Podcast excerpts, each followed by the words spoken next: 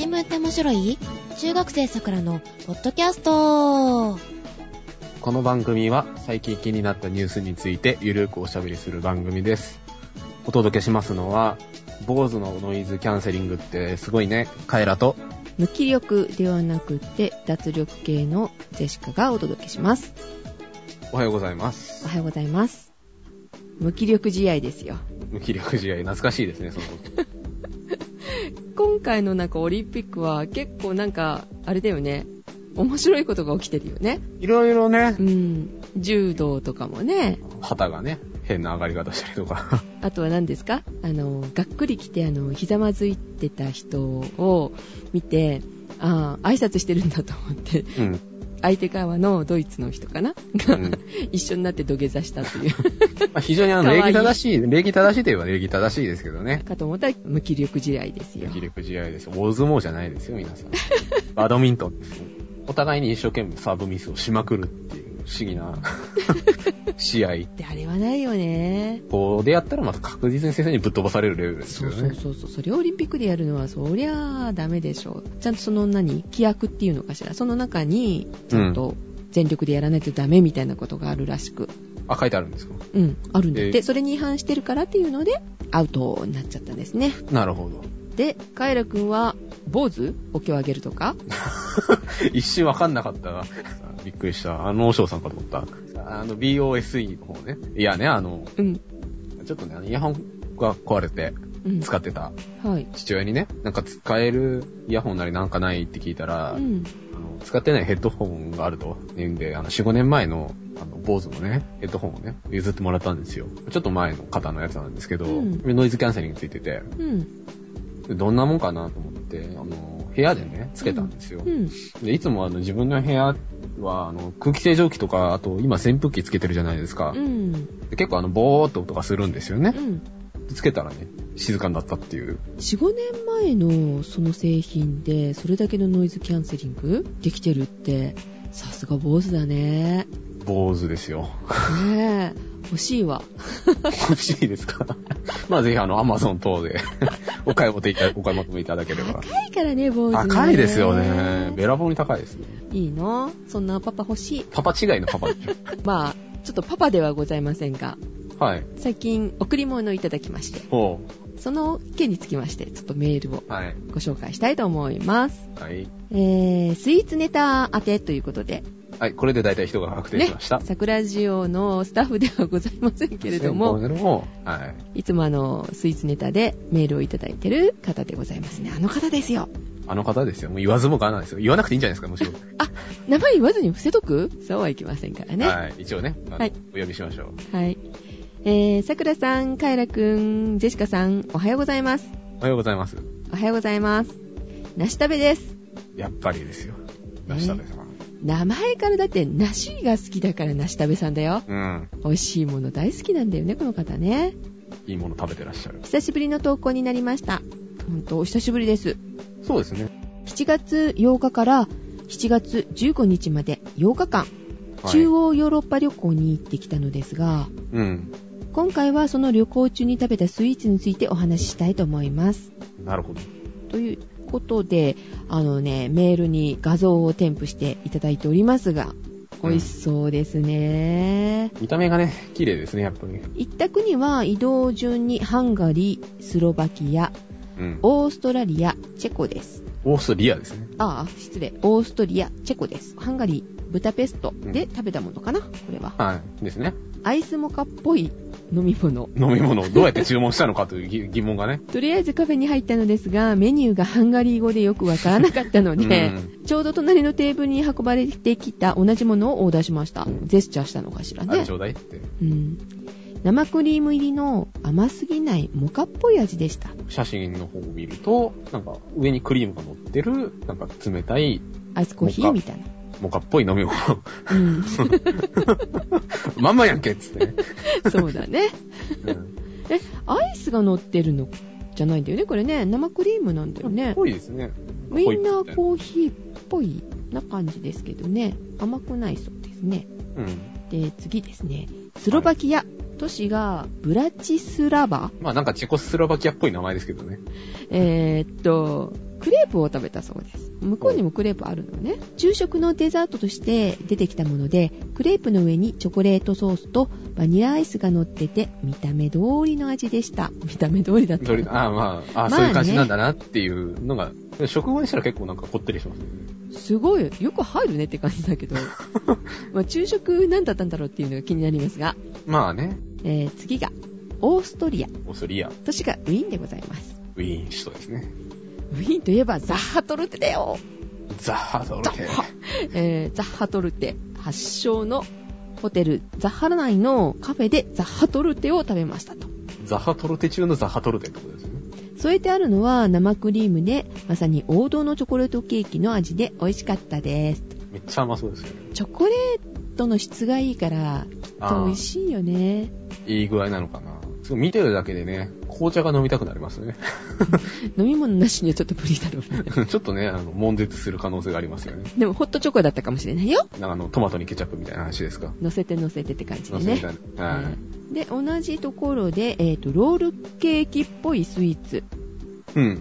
モーツァルトハウスウィーンというカフェに入り、メニューがドイツ語でわからなかったので、うんこれまた、えー載っていた写真で一番不思議な感じに見えたスイーツをオーダーしました。何味かもよくわからなかった不思議な味のロールケーキでした。色からしてちょっと不思議だもんね、これね。グリーン？黄緑みたいな色してますよね。梨の色？梨の色？まあ、外側にその薄緑、薄緑の、うん。なんか層みたいのが包まってるロールケーキ。中は普通のロールケーキですよね。何味なのかよくわからなかったっていうのがちょっとね。なんかちょっとなんか柑橘っぽい味がしそうですよね、見た目。だから梨、洋梨かなんかでさ、皮が、皮、皮？皮の色がこうね、それで使ってある。ああ、ピスタチオっぽいっていうかね。でも、でもそんなわかりやすい味じゃないんですよね、きっと。ね、わからないって。うん、書いてあるスイ。ーツ好きのね、うん。梨食べさんがわからないっていうので、ちょっと不思議な、そこでの、そこの地方でのなんかだったかもしれないですね。気になるね。わかったら教えてね。また、梨食べさん。え、次同じところで、チョコバニラアイスと、えっ、と、ロールクッキー。うん。ロールクッキなんか、あの、パフェとかに刺さってる感じのあれですよね。あの、細長い棒状になってるーうん。クッキー。あの、なんかあの、生地を丸めて作ってある。そう、中にこうチョコレートが入ってたりとかね。うん。うん、そんな感じのクッキーですけど、えー夕食のデザートとして出てきたもので、うん。刺さっているロールクッキーがアクセントになってアイスを食べたと実感できました。なるほど。えー次が、の国がチェコ。チェコ、都市はプラハ。チェリーチョコケーキ。チェリーとチョコのケーキ。えーそれは私的には微妙ですが。どうなんですか？チェリーもなんかチェリー酒みたいな感じのチョコケーキだったら嫌だなってちょっと思いや、った。やなんだ。うん。チェリーがそのまま生のチェリーが入ってたら好きかな果物うん。のチェリーが入ってたら。うん、いいかなと思うけど、この写真だときっと、こう、ジャムっぽいっていうか、あの、ソースみたいになってますよね。ですよね。どんな味なんだろうってちょっと思いますが。うん。ちょっと癖があるじゃない、チェリーって。まあね、若干ありますけあの、ど。香水でもちょっと苦手なんですけど、生じゃないやつは、うん。好きな方はすごい好きなんでしょうね。一応メールの方には、なんかチェリーの酸っぱさが程よく効いていて美味しかったということで。ちゃんとその、生の、この酸っぱさっていうか、そういうのが残あってるるんですかね。んですよね。うん。これも昼食のデザートとして、デザートを積んだワーゴンがやってきて、選んだものだって、いいねどれにしますかみたいなねうんちょっとホテルに行くとあるじゃない？ありますね。一回だけ経験したことありますよ。あの、なんかフレンチとかね、行くとね、ありますよね。あれとこれとこれって3つぐらい取って。そうそう。全部とかね。ありますね。はい、そんな感じだったんでしょうか。で、次、同じところでチーズケーキ。おこれも夕食のデザート。味は見た目通りのチーズケーキの味でした。食べた場所もビアホール。チェコはビールで有名。ですね。で、飲み物もビールのみだったので、デザート感はなかったです。え、ビールを飲んでチーズケーキ？合うんですか？チーズは合うと思うけど。チーズケーキですね。あ、でしか別名大丈夫ですけど、ビールでパフェ食べても、え？え？できるとは思うんですけど、うん。まあビールによるかな。ビターなこう感じのビールだったら美味しいかも。なのかな？で、えー今回の旅はデジカメ、iPhone のデジタル機器と滞在先ホテルのインターネット環境のおかげで10年前に初めて海外旅行に行った時とは比較にならないくらい快適に過ごすことができました。うん。特に iPhone は撮影した写真をその場でインスタグラムに投稿したり、目覚まし時計になったり、電卓になったり、ポッドキャストを聞いたりとかなり重宝しました。向こうに行ってまでポッドキャスト聞いたんだ。なんかちょっとね、あの、旅情がね、みたいな。あ、移動中とかね、暇つぶしにはいいかもよね。まあ飛行機の中とかね。うん。デジカメも最終的には1600枚ほど撮影し、すごい、撮りたい放題ですよ。その中で600枚を選別し、印刷してアルバムに整理しました。えらいなぁ。ジェシカだったら撮ったまんま、そのまんま、メモリの中に入ったままでね、見ることなく終わるみたいなら、見ないんだ。ことになりそうですけれども、うん。また、旅行期間中には毎日35度を超えたので、中ヨーロッパ安いね。暑かったんですね。日焼けしてしまいましたと。うん。日本と違って湿度が低く、カラッとしていて、汗がまとわりつく気持ち悪さはなかったことが良かったです。あっちだったら熱中症にかかりにくいかもね、さらっとしてたらね。でも、あの、確かに暑い40度を超えるみたいな時があったみたいだったんで、うん。大丈夫ですか？ってツイッターでね、なしたべさんの日本に話しかけましたけれども、うん。そうだよね、10年前と比べるとさ、そういうことが普通にできちゃうのがすごいよできるね。んですよね。素晴らしい世の中になりました。10年でこれですからね。で、しかも iPhone があるわけです、今はもう。使ってる携帯電話そのまま向こうで使えると。え、手続き何かいらないの？回線、なんか、なんか海外パケホとかありますよね、ソフトバンクだと。ああ、そっかそっか。うなんか、ルーターを探されてたような気がするんだけど、なしたさん,、うんどういう風な環境でね、行かれたんだろうなっていうのが、ちょっと気になりましたね。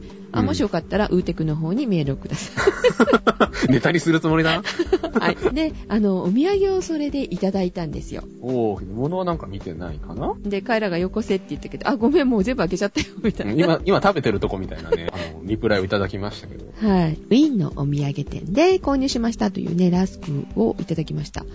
で、味はね、うん卵ボーロみたいな味だ。ちょっと変わってますね。うん。変わってるって言ったらね、パッケージ、日本だと一枚一枚、なんていうの、ラッピングしてあるっていうか、個別包装みたいな。うん。っていう感じなんだけど、向こうはおおらかなのかななんか、パラフィンみたいな感じなの。薄い紙がちょっと乗ってるだけで、うん。きっちりとした包装されてないっていう。割と無防備な感じですか？そう、いたずらされるよ、みたいな。うん。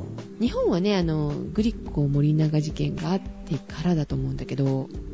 すごいきっちりとした包装になってきてるじゃない。そうですね。うん。それが、あの、昔、昭和の感じがするパッケージでしたね。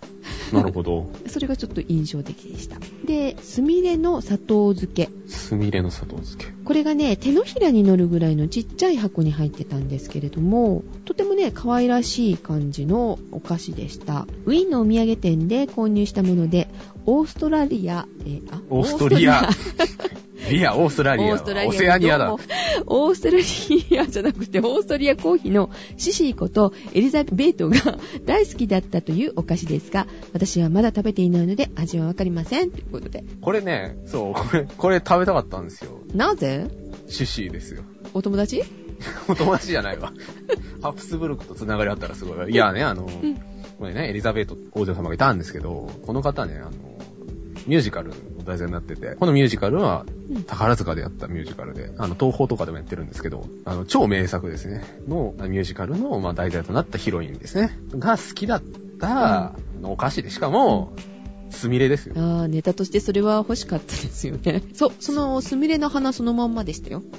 可愛らしいスミレ。の初のままですか。うん。それがあの、くちゅってなってる感じ。水分がなくなるからね。うん。ね、スミレの花もね、宝塚の象徴ということで、まあ、ぜひ僕はいただきたかったな、みたいなね、感じで。はい、次行きますか。あ、残しておくよ。あの、傷むものではないので、冷蔵庫入れとくので、食べにおいでよ。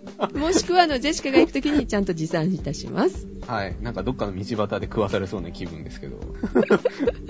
あの、宝塚といえば、あの、カイラ君の番組やっておりますので、はい。はい、どうぞ、宣伝。宝塚メンズというね、あの番組が、あの、やっておりますので、あの、各週で配信なんですけど、まあ、まあ皆さんの一度ね、聞いていただいて、あの、図鑑ファンってこんなんだなっていうのを、あの、ちょっと味わっていただければなと思います。はい。その中でエリザベートの話も出てくると思いますので、興味のある方はぜひ。はい。次が、これが笑えたのよ。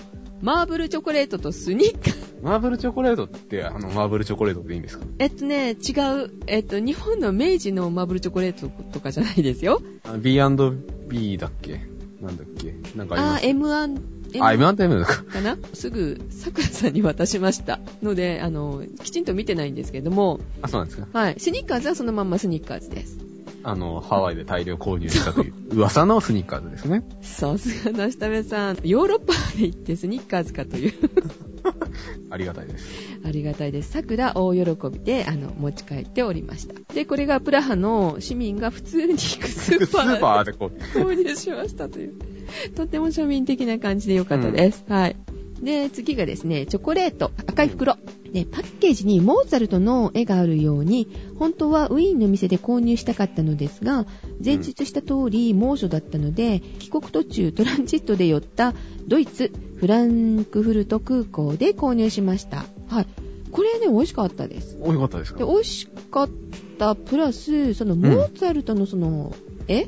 包み紙の。うん。それがとってもいい感じだった。あ、おしゃれでしたか？おしゃれでした。後でええツイッターとかに上げてみましょうかね。うん。ねぜひ。で、これから本格的な夏を迎えますので、皆さん体調に、特に熱中症に気をつけてくださいね。では今後の配信楽しみにしています。ということで、なしたべさんでした。ありがとうございました。ありがとうございました。あ本当に、はい、あの、口の方もお腹の方も、はい、満足いたしまして、はい、ありがとうございました。ありがとうございました。あの、彼らがね、欲しいって言ってますけれども、ジェシカの血と肉になっておりますので、ジェシカはどう、いや、なんか、ちょっといけないこと言いそうになったからやめとくわ。あそう。そうですね。あの、その気がなくてもちょっと聞こえ的にまずい、あの、言葉が出てきたのでやめときます。はい、わかりました。はい。えー、ということで、ネタに行きますかはい。今週はですね、はい。ロシア関係の話なんですけど、あー、涼しくていいね。涼しくていいですね。涼しいって言ってもなんか半端なく涼しそうですけど、あの、まあ、ロシア外交でね、はい。北方領土問題って前からあるじゃないですか。知ってますよ。さすがにあの、アホなジェシカでも覚えましたよ。いやいや。まあ、書かされますよね、大体ね。あの、ハボ米、お前シコタン、シコタン？クナシリ、なしり？エトロフ？インポン。でも漢字では書けません。変なんですね、はい僕もちょっと自信ないんですけど、はい。で、まあ、あの、この前ね、あの、メドベージェフ大統領が、はいなんか、お人形みたいな顔してる大統領が、はい。お人形みたいなな。うんなん。か体型がちょっとお人形っぽいじゃないですか、ね。あ、そう。うんまあ、が、あの、北方領土訪問したりとかして、まあ、いろいろちょっとね、あの、挑発的なね、あの、行動をしてたりみたいなニュースがあったと思うんですけど、はい。まあ、改めてね、あの、北方領土問題どんな話なのかということをね、やっていこうと思うんですけど、そうだね、最近、騒がれないよね、あんまりね。北方領土改正みたいなね、デモとかもまあ、なんかそんな積極的に騒ぎないですけど、うん。で、まあ、北方領土問題っていうのも改めて言うと、その北方四島と呼ばれるですね、あの、えっと、ロフクナシリシコタン、ハボマイ群島と、まあ、この四島をめぐるロシアとの、まあ、いわゆる領土問題ですね。それぞれの島は、あの、北海道の東の方にある、まあ、ロシアに近いところにある島々なんですけれど、めっちゃ寒いだろうね。寒いでしょうね、特に冬とか。で、まあ、いつ頃からもう目指したのかというと、まあそのきっかけとしてはですね、あの、二次大戦の末期、第二次世界大戦末期の1945年の8月9日にですね、うんあの、ソ連、まあその頃はソ連ですね、ロシアじゃなくて、はあの、日本とあの、日ソ中立条約っていうのを結んでいて、はい。まあ攻めませんよっていう、うんうん。まあ、条約を結んでたんですけど、まあそれが有効なうちにあの条約に違反して、うん。参戦したそうなんですね。でその日本がその頃、ちょうどポツダム宣言を受諾したぐらいの時期なんですけど、その後の8月28日、だから戦争終わった後ですね、から9月5日までの間に北方四島の全てを占領したと。汚いね。火事場泥棒みたいな話ですよ。ねえ。本当に、言わんのバカ。言わんのばか。言わんじゃないけどね、みたいな。ねで、まあ、まあ、条約に違反して、しかも戦争終わった後に攻めてきたということで、まあ、汚いなという印象があるんですけれど、うんまあ、その頃、当時の北方四島には、あの、ソ連人はいなかったと。で、まあ、あの、日本人が住んでて、四島全体で1万7千人が住んでいたそうなんですが、うんえっ、と、1946年、翌年ですね、に、まあ、4島を、あの、ソ連は一方的に自国領に編入してう、ん。1949年、えー46年から3年の間に、うんえーまでに全ての日本人を強制退去させたと。そこに住んでる人たちね、納得いかないよね。家建てたりとかね、先祖代々眠ってるお墓とかがあるわけじゃない？いろいろね、あの、財産とかね、ねあるわけですよ。で、まあ、今日に至るまで、あの、ソ連、えーロシアに不法占拠されていると。うん。許せないですね。説明があの、一応外務省のホームページの方に載っておりまして、火事場泥棒をね、したおかげで、うんえー戦後67年、また今年経つんですけれど、実は、日露間ではあの平和条約を結んでないと。ねえ、そろそろ返してほしいけども、うん。あれってさ、海の方でも凍るらしいよね。ソ連は。ロシアは。だから凍らないとこが欲しいって聞いた。そうです。これは、あの、ロシア帝政の時代からのロシア外交の永遠の課題ですね。凍らない港、不登校と、あと凍らない航路ですね。船を通る場所をうん。確保するっていうのが、あの歴史上ずっと揉めてる話題なんですけど、うん。でね、うん。まあ、平和条約結んでなくて、うん。まあ一応あの戦争状態を終わらせる条約はあの日ソ共同宣言っていうので済ましてるんですけど、意外にも平和条約結んでないということで、外務省のホームページの方を見るとあの基本方針っていうのが載ってるんですね。基本方針。はい。うん。我々はこうしたいと。ほまあメインポイントとして3つあるんですけど、う。はい。まず1つ目がですね、日本の領土だから返しなさいと。うん。で、まあ一応文章の方を軽く、まあ、読みますと、まあ、北方領土はロシアによる不法占拠が続いていますが、日本固有の領土であり、この点について例えば、米国政府も一貫して日本の立場を支持しますと。なんかここでアメリカを出すんだみたいな感じで、ちょっと面白いんですけど、うんうん一応政府は、あの、北方四島の帰属の問題を解決して平和条約を締結するという基本方針に基づいてロシア政府との間で強い意志を持って交渉を行っていますと。あ強いし、持ってるわけね。持ってるそうです。で、まあ一応返せと。で、基本方針二つ目。うん。返してくれるんなら協力は惜しみません。何の協力を？えー北方領土の日本への帰属が確認されるのであれば、はい。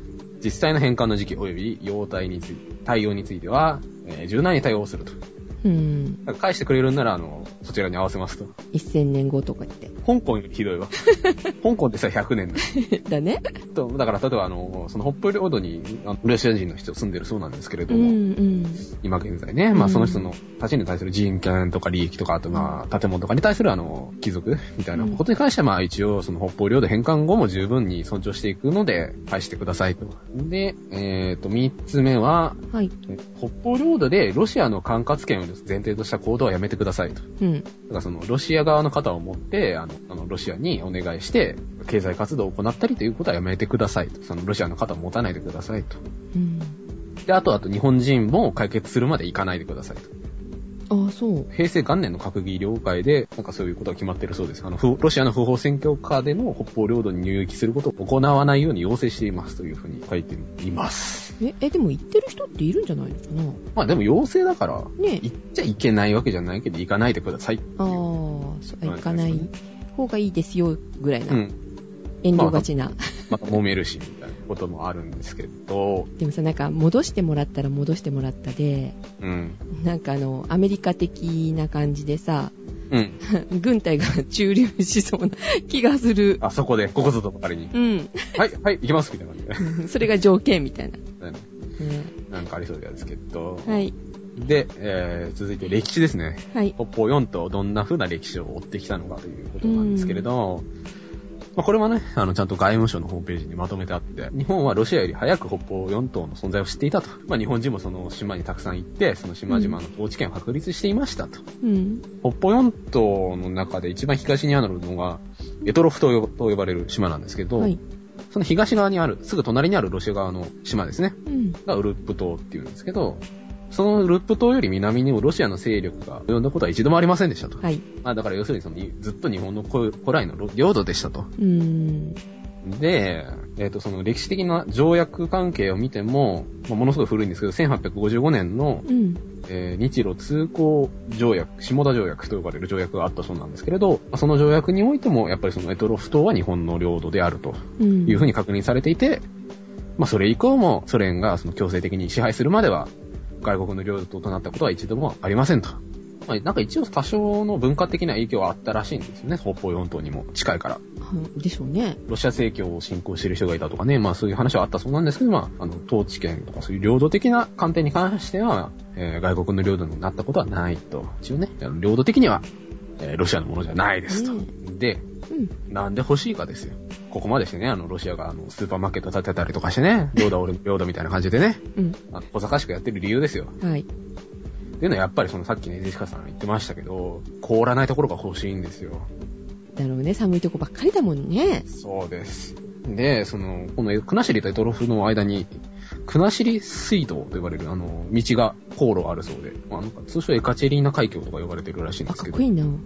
うんロシアの女女帝の名前ですね。うん。の統括権を失ってしまうと。で、そこが日本のものになってしまうと、うんオホーツク海に、あの、米軍を自由に出入りさせられるようになってしまうと。軍事的な目的ってことだね。そうです。で、まあ、結局その安全保障上の問題にもなるということで、まあ、欲しいと。やっぱり海って、その作戦的にかなり重要なのかね。まあ、やっぱり船が一番兵員も輸送できるし、とか、あと、どうなんだろう、ロシアって広いからあれだけど、そう補給船とかも問題もあるじゃないですか。わかんないけど。でですよ。はい。まあ一応そういうことで欲しいということなんですけれど、日本もロシアも一応努力はして、この問題を解決しようと平和条約を交渉してるんですね、今までも。はい。で、具体的に物事が進み始めたのがソ連崩壊後。一応進んでいるのね、少しは。うん、ちょっと頑張ってたんです。うん。で、あの、エリッチン大統領という大統領がいたんですけど、まあその頃から、えっ、と、事態が若干、あの、進展し始めて、うん。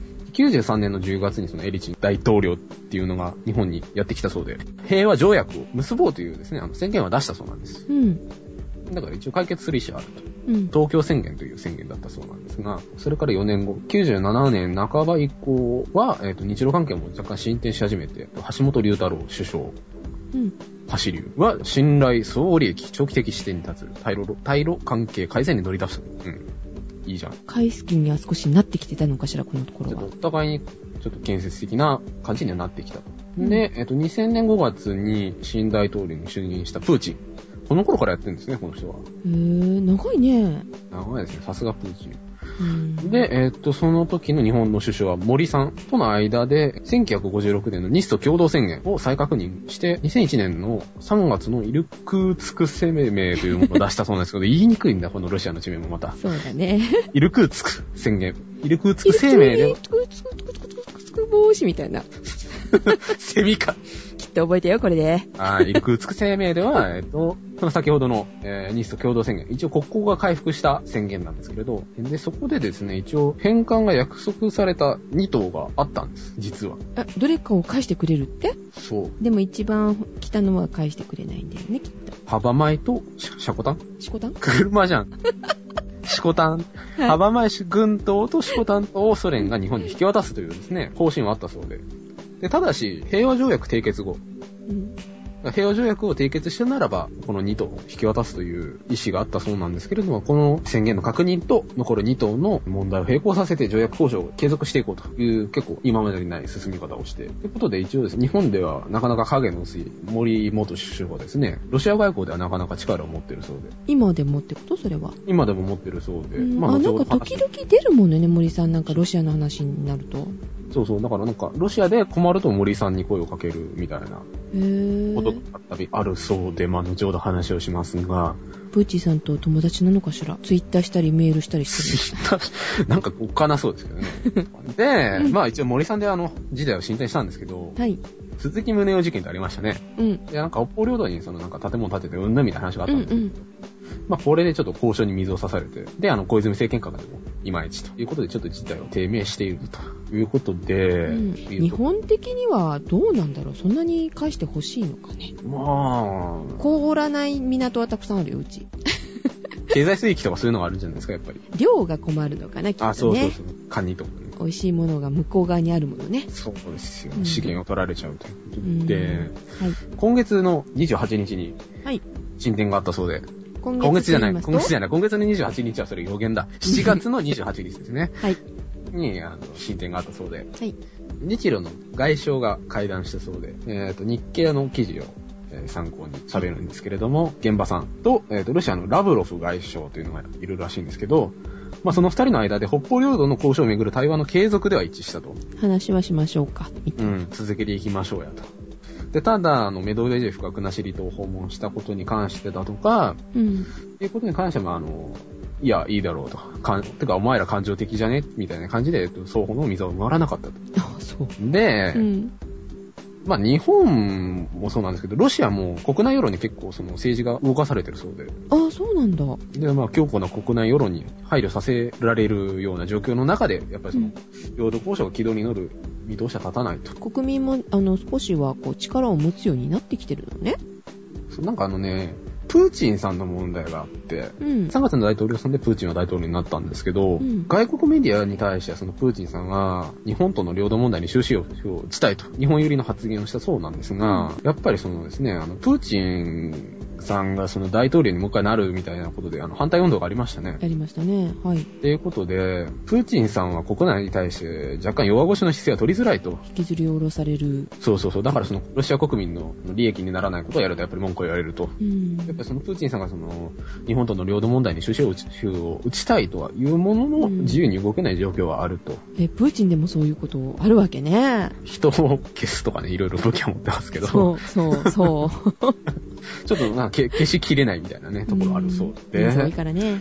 そうそう。で、やっぱそのロシアのえーラブロフ外相も、うん。まあ、記者会見で、えっとロシア国民にとって領土問題は正しいことで、やっぱりそのそれを守ることが法と正義の原則であると、っていうふうに言ってるらしいんですけど、実はそのロシア国民にとって北方領土の問題ってそんなに認知度ないらしいんですよね。もう、自分のもとだって思ってるっていう意識もない。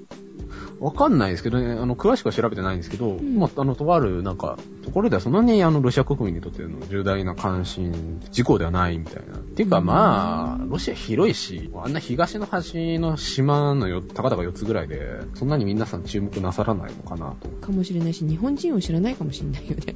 うんひょっとしたらね。中国人だと思ってるかもしれない。でですね、まあ一応その、プーチンさんはう、ん。現場さんと一応会談をしたそうで、うん。9月にですね、あの、はいウラジオストク、ロシアで APEC、アジア太平洋経済協力会議の首相会議っていうのがあるらしいんですけど、まあそこであの、野田首相と、あの、2度目の首相会談を開くという意向を示したとうーん。いうことで、まあ一応その領土問題に関して、あの、本格的に交渉を再開するやる気があると。プーチンさんなかなか怖そうだけど、日本にはちょっといい感じだね。プーチンがニコニコしてるときは気をつけた方がいいんじゃないですかね。そうなの？これ、あの、なんか裏がある？え、あるでしょ、絶対。そうか。怖い奴がニコニコしてるときは信じないっていうのが鉄則です。あ、そうですか。はい。まあ一方でそのロシアの方でも、いろいろあの野田政権血迷ってますね。揉めてますね。続くのかな ?9 月まで。まあそれの金迷っていろいろ、ロシア側から見ると、野田首相は本当に領土問題を話し合う相手なのかと。うん。話し合うべきなのかなと。うん森さんにしてって言われるんじゃない？そうそう。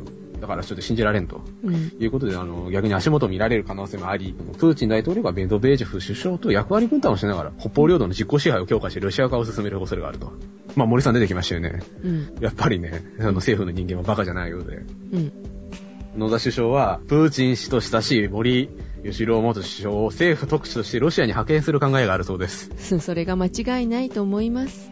うん、やっぱり分かってるやつをよこした方がいいですよね。うんでその、プーチンさんも、あの、現場さんとの会談で、もう、うん森さんに関しては、いつでもどうぞという感じの歓迎の意を示したということで。やっぱりさ、大臣とかさ、長くいてくれないと困るよね。う首相とかコロコロ変わるじゃない、日本って。ん。そうそうそう話す相手が変わったらさ、一からやり直しだもんねそう。。うん。いや別にあの、政治家同士じゃなくても、うん。仕事相手にしても絶対そうだと思うんですよね。うんあの、取引先とかね、コロコロ変わったら困るじゃないですか。ということで、まあ意外になんか地味な森さんはすごかったと。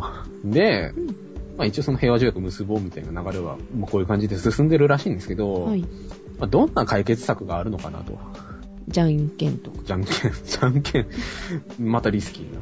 で、まあ一応その日本政府の主張としては、全部返せと。でしょうね。うん。4つとも全部返しなさい。っていうのがまあ主張らしいんですけど、まあ他にもいろいろその、情報策含めいろいろあって、えー4島返還以外には、うん2島譲渡、2つあげます。あの、さっきのシャコタンシャコタン、シコタンと、ハボ米は返して、そうそう、返してもらって、あの、残る2個諦めると。うん、クナシリエトロフは諦めちゃうんだ。そう。クナシリエトロフがやっぱりそのね、凍らないところっていうね、うんうんありましたよね、さっきの。で、この案が一応その、ロシアの基本的な姿勢だそうです。で、もう一つが、半分個。半分個半分個って島を半分個ずつ切っちゃうの？地図に定規を当てて、ピッて線引いて、うん。あの、上側はロシア、下側日本みたいな。島を半分個じゃないのね。うーん。ややこしいなと思ってさ、北と南とかさ。で、一応その、この、あの、斬新な半分個っていうのは、その、中国とロシアが、同じくその、領土問題で使った方式らしいんですけど、やっぱりその、島だから、やりづらいと。でしょうね。ということで、まあ、現実的でない。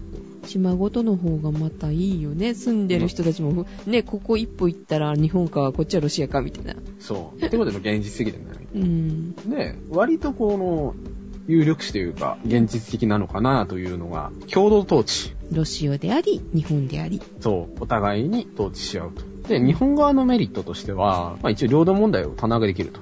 うん。で、かつ、島の周辺で漁業もできると。いうことで、まあ、利益もあると。うん。で、えっと、ロシア側のメリットとしては、その一応日本側からのその、投資とか援助が期待できますね。うん。日本がいっぱい入ってくるからう。ん。で、やっぱりその、地域の貿易拡大も望めるかもしれないんですけど、うん。共同投資とはお金がかかると、行政コストの負担はあるということで、一長一短というか、まあでも、その経済的にお互いにメリットがあるから、うん割と現実的なのではないかなという気はするんですよね。それと面白いなと思うのよね。国がなくなるっていうか、そこの間では。地球は一つだみたいなね。ああ、ウィアーザワールドみたいなねう。んない、できないだろうね、そんなことね。まあ難しいんでしょうね。で、残る二つの解決策。一つ目、はい。諦める。もう諦めてるに近いような気がしないでもないけどね。ね、諦める。譲った上で、あの、経済開発で頑張りましょうと。諦めない。はい。えで、いくらか建設的な最後の解決策は、はい。最後国。際司法裁判所の利用。裁判か。で、一応この国際司法裁判所っていうのがう、ん。国連のですね、組織で、国際的な問題を取り扱う司法機関で、役割としては、国家間の法律的な紛争とか、うん。だからいわゆるその国際紛争、戦争とかの、えーあれを、あの、裁判で裁くことができると。まあ、領土問題に関しても取り扱えると。で、一応その裁判所、まあ、機関がオランダのハーグという場所にあるんですけれど、ハーグ条約とかってありますよね。そこのハーグかしらね。ですかね。あの、普通の、あの、まあ、いわゆる、そこら辺の日本の国内の裁判所っていうのは、まあ、とりあえずその、訴えを出せば受け付けてくれるじゃないですか。うんうんなんですけど、この国際司法裁判所に限ってはですね、あの、お願いするにはですね、紛争当事者、まあ、ロシアと日本のお互いの同意が必要であると。だからお互いが受けるぞって言わうん。言わないとうん受け付けてくれなくて、片一方だけじゃダメなんだ。そうそうそう、日本が訴えてやるっつって訴えただけでは、ロシアが OK し,、ね、してもらわないと裁判が始まらなくて、現にですね、1972年に一回その、両方領土問題に関してお願い出したらしいんですよ、はい裁判所に。はい。だけどその当時のあのソ連の外相が拒否したという歴史があるそうで、まあ、ちょっとこれも難しいかなと。うん負けるって思ってるんだろうね。でもね、それってね。と思いますよ。だっておかしいですよ。火事場泥棒だもんね。いろんなもの踏み倒してますから。ってことで、とまあ、4等返してもらう、2等譲ってもらう、半分こ、うん共同統治、諦める、国際司法裁判所の利用ということで、こんな解決策があるそうです。ジェシカ的には共同統治がいいな。うん、なんか割とね、いいらしいですよ。ちょっとロシアに遊びに行きたいもの。ロシアって言ってもすごい近いですよ、北海道から。それでもロシアに行ったことになるから。違うか。日本国内の米軍基地ってアメリカ行きましたみたいな話ですよね。イワンが見れるかもしれないから行きたいな。イワン、イワン大好きだな。あの、そこでほら、ロシアの文化に触れたりとかできるっていうのもいいじゃない近くで。ね。まあね、あの、仲良くできればいいんですけど、人レベルでも、国レベルでも。でも島国だからなんか、なんか人が良さそうな気がする。どうなんですかね。まあ、やっぱり仲良くできるに越したことはないんで、そういう方向に行ってもらえればいいなとは思うんですが、はい。皆さんはいかがお考えでしょうか？はい、という感じでございました。お届けしましたのはカエラと、ジェシカがお届けしました。いそれでは、いってらっしゃい。ってらっしゃい。